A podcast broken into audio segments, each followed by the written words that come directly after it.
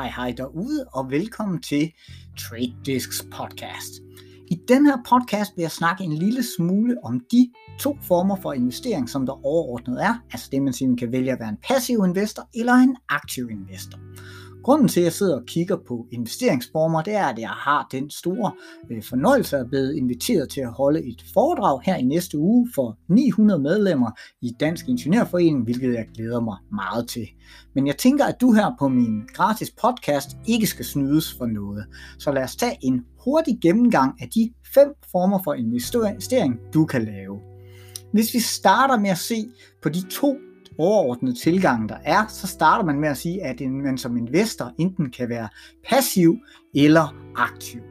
Hvis vi starter helt ude på passiv siden, hvor vi overhovedet ikke gør noget, jamen så vil vi være som en typisk investor for eksempel investere i en fond, hvor vi overhovedet ikke foretager os noget, øh, og, og bare langsomt får et afkast over en meget lang tidshorisont. Hvis vi i stedet for bevæger os helt til højre, helt over i det, som jeg kalder en trader, altså en meget aktiv investeringsstrategi, hvor du sidder og følger markedet dagligt, og måske endda handler hver eneste dag, hvor det mest aktive af det her er jo en day trader. Men lad os starte med gennemgang med den passive investor.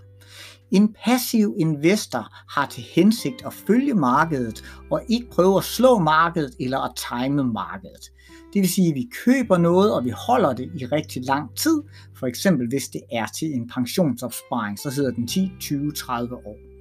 Den nemme og simple måde at gøre det her på er ved at købe en ETF, hvor vi bare følger et indeks, for eksempel det danske indeks, hvis du går tilbage og sammenligner med, hvad har det danske C25-indeks givet i forhold til din pensionsopsparing, så vil du sikkert blive en smule ked af det, for det er tit sådan, at indekset performer langt bedre end din pensionsopsparing, og samtidig så er der nærmest ingen omkostninger ved indeksinvestering. Hvis det er noget for dig, så gå ind på Nordnet, tjek deres hjemmeside, de har en masse inspiration til forskellige ETF'er, som du kan bruge. Man kan sige, sådan som det fungerer, det er, at man skal have en meget lang tidshorisont, og man lige så langsomt sparer op i et indeks, man lægger til måske hver enkelt måned. Det er en meget nem løsning, specielt for nye investorer, som ikke rigtig øh, går så meget op i aktier, men stadigvæk gerne vil have den her brede markedseksponering. Så det er de positive ting. Hvis vi kigger en lille smule over på de negative ting, jamen så er det jo det her, at vi har absolut ingen kontrol over vores investeringer, og vi skal jo også vælge et indeks at følge.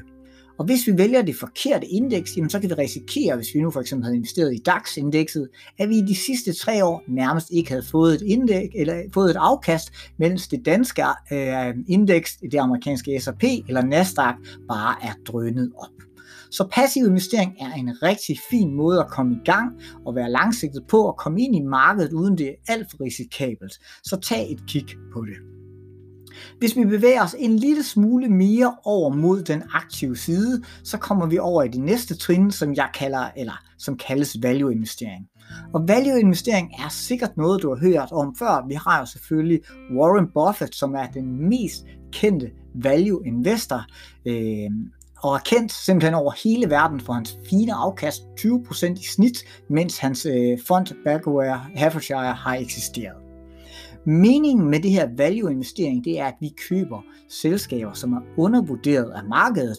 Altså det vil sige gode, solide virksomheder med et positivt cashflow, og vi prøver jo at handle dem under øh, den reelle, altså den underliggende værdi, så vi får en bargain, altså at det er virkelig billigt, det vi køber nu her. Så han prøver at finde kvalitetsvirksomheder med det, der hedder en margin of safety.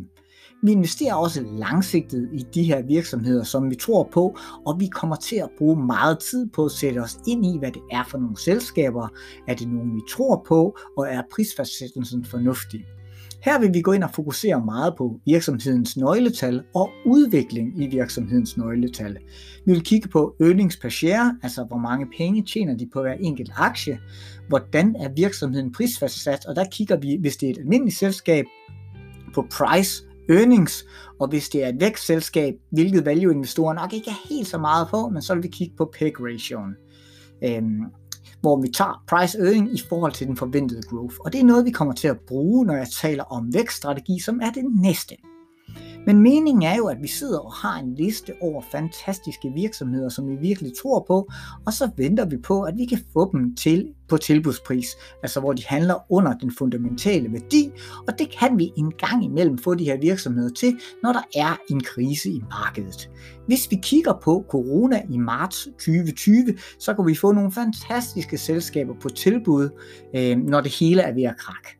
Og der vil en value investor jo, jo ikke kunne lade være med at samle op i nogle af de her gode selskaber, som han ved, der nok skal bestå på lang sigt, og derfor vil en value investor, investor bruge, øh, hvad kan man sige, usikkerhed i markedet til at samle op i gode selskaber. Hvis du er interesseret i mere med value-investering, så kan jeg anbefale dig at læse bogen The Intelligent Investor af Benjamin Graham, eller den anden, der hedder The Little, Be- uh, The Little Book That Still Beats the Market. Og den sidste bog, jeg nævnte her, er væsentligt nemmere at komme i gang med, og vil øh, give dig nogle værktøjer til at kunne udvælge gode virksomheder, og samtidig også fortælle dig, hvornår skal du vælge at rebalancere. Vi springer nu videre til den næste strategi, som begynder at komme mere og mere over i den aktive her. Det vil sige, at vi holder investeringerne i kortere tid, og nu er vi over i vækststrategien. Vækststrategien, der kigger vi ikke så meget på, hvad virksomheden koster her og nu. Vi vil have øh, virksomheder, som er fantastisk dyre på price earnings, fordi vi har nogle kæmpe forventninger til væksten. Vi vil så finde virksomheder som teknologivirksomheder, Tesla, Shopify, Alibaba, Square, Facebook, Netflix, Amazon osv. Det er virkelig nogle øh, virksomheder, som har vækstet ufattelig meget her over de sidste 10 år, og de har været dyre mål på nøgletal øh, længe, kan man sige, men alligevel er de blevet ved med at stige og stige og stige. Hvis du har en vækststrategi, så vil du altid have de hotteste aktier, og når du er, du er inde i et bullmarked, som vi har haft de sidste 10 år, vil du slå value-aktierne.